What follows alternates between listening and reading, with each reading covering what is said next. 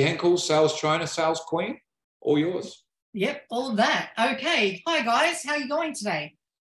So, today's class, what we're learning today is we're going to combat the objection I don't have any money. Who's come across this before? A customer says, Oh, no, I really like it, but I don't have any money.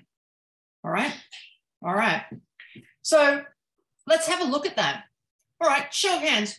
Who wants to, who, who, can you tell me? Just some of you put some hands up and just say, Can you tell me what do you interpret that to mean? When a customer says to you, I don't have any money, what do you think that means from your point of view? Yep. Uh, Mark. It could be they don't have any money at that moment. Okay. Yep. Don't have money at that moment. Uh, yeah. Anna. Uh, that they are not, uh, they don't believe in the process, myself or themselves. They don't believe in themselves process. Okay. Yep. All right. Stuart, what do you believe it means? Yep. They're not feeling quite confident uh, that you've imparted the knowledge. They're not feeling um, con- like saying convinced, but kind of. Okay. Yep. Sabrina, what about you? They're simply not interested. They don't want part of. They don't want any part of the product. Okay. They don't want it now. Okay. Yep. Martha, what about you? They don't trust you enough. They don't trust themselves enough to go for it, and they don't trust the program that you have. Okay. All right.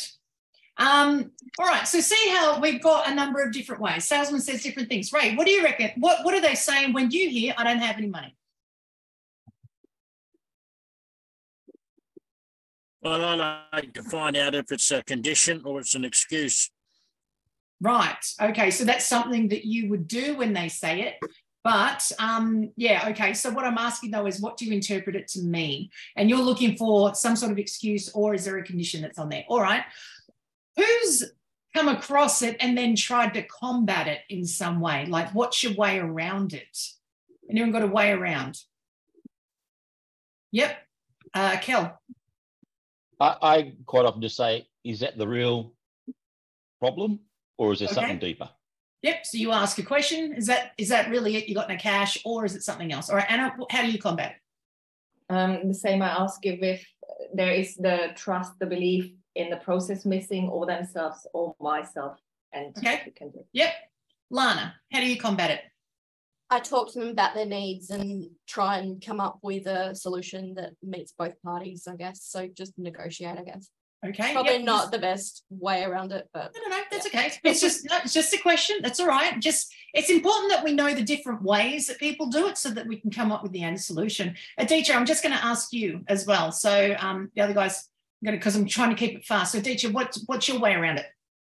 I try to ask few questions and then try to su- suggest best possible options uh, in payment terms so that they can fit into it and uh, I can help them to solve the issue if they have any payment process. Okay, so that's um, so different ways, right? That people try to combat that I don't have any money. So customer said, I really like your stuff, but I don't have any money. Right. And each salesman has tried to question a bit more, ask, is that really the problem? Is it something else? Is there a way around this? Can I help? Can I, what I'm hearing is, can I help you solve this problem?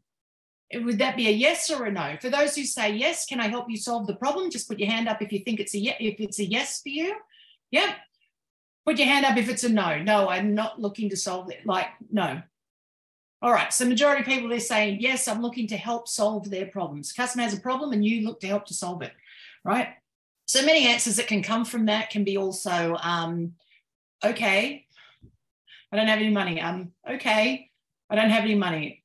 Okay, I understand, right? Which becomes very final as well. Now, what it is, is when a customer says, I don't have any money, they've literally just said, I don't have any money. And you're right, it's something they don't have right now. Maybe it's something, it's not that they don't have money. Who's ever said this to a kid?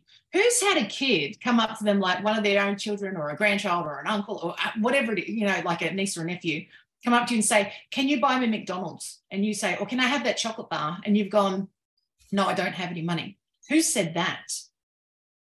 Now, who's actually had money, but really has just flat out lied? Or maybe it's not actually a flat out lie, but it's a, I don't have money for that. I'm not spending it on that. I don't want to spend it on that, right?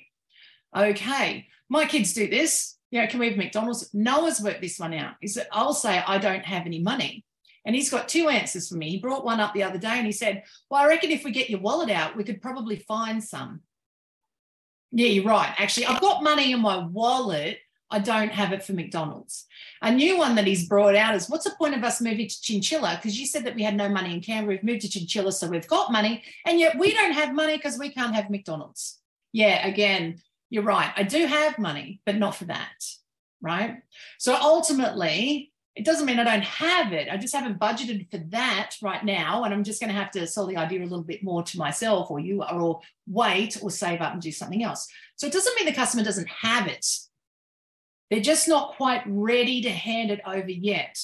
All right. So there's one answer for this. So who would agree that I don't have any money as a problem for the salesman?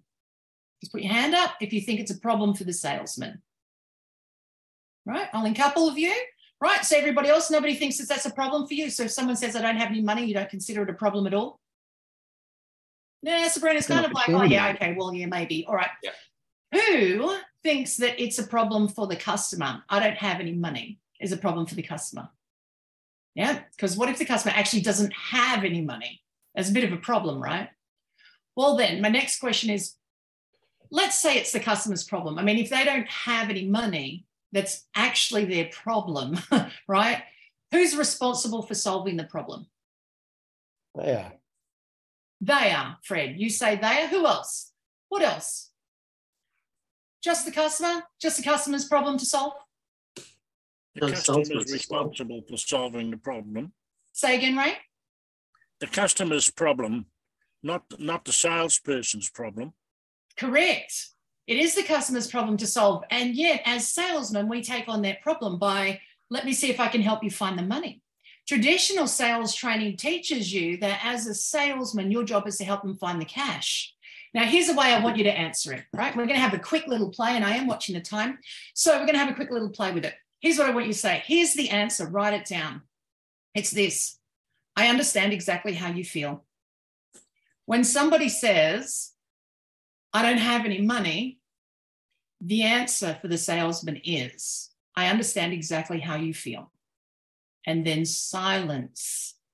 The salesman is not allowed to speak again before the customer. Now, here's how it works, right? When you say, I understand exactly how you feel, it moves you, the customer's here and you're here, and there's a table in between. Customer says, I really like it, but I don't have any money most time the salesman tries to give up answers and questions and that's okay or okay come back later when you've got cash or something right? But by saying i understand exactly how you feel they're now sitting on this side of the table with the customer. Because hey who's been there before? Where you've seen something and you've gone i really want that but i don't have any money right now right I got pinged with this one this time last year. There's a face-to-face group that I uh, network with in Canberra, and I've gone every year for two, every month for two years. And then their Christmas party tickets came out, and we're at the face-to-face meeting. Someone said, "Misty, you going to the Christmas party?" Yes, I am. Um, have you bought your ticket yet? No, I haven't. Do you know that they're seventy-five dollars a ticket? Yes, I do. I said, "Why haven't you bought your ticket?" Because I don't have any money. And then different people want to say it's because you don't charge enough and you need to have more customers, you need to do this, you need to do that. And I said, no, no, I don't have any money because I spent it yesterday, Christmas shopping. I can get it though. I just don't have it now because I spent it, but it's coming back to me. And we, the salesmen, somehow form this idea that the customer can't ever get anymore unless we help them. They have it, they just don't have it then. So the answer becomes I understand exactly how you feel because we've all been there before. And then silence. Now, I don't know if everyone knows a woman here. Her name is Pat Gross, and she is a grants expert. Now, she has people all the time come up, want help with grants. She tells them how much it is. They sign a thing, say that they're going to pay for it. Then she goes through the whole grant process, and then they don't pay her at the end because they don't have any money and they didn't get the grant and they don't have any money right? And she said, Oh my God, this is so tiring. I'm sick of this. And then I have to call in debt collectors. I said, How about you get them to pay at the beginning? Well, there's a thought.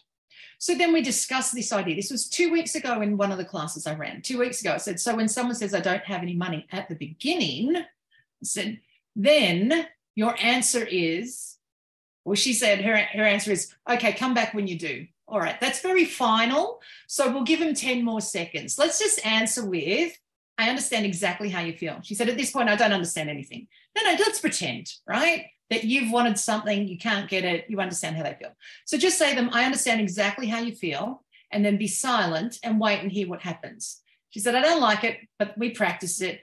And um, and she said, Oh, you know, I'll see how that pans out. Anyhow, she comes back to class this week. She comes in, she says, I have this story for you. A woman rings me up during the week and she says, I've had this grant that's been for five years and I'm nearly at the end and I've run out of funding and I want to put in for an extension. I want more money. I spoke to my supervisor. She said I should call you to get this paperwork done. You're the only one that can do this.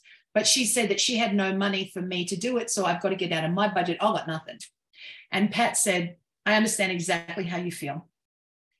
Took the woman less than 10 seconds to solve her own problem, which was so if you wait until next week, by Friday of next week, I am going to work out how to grab the money from all these other places because I need the help Friday next week as a deadline.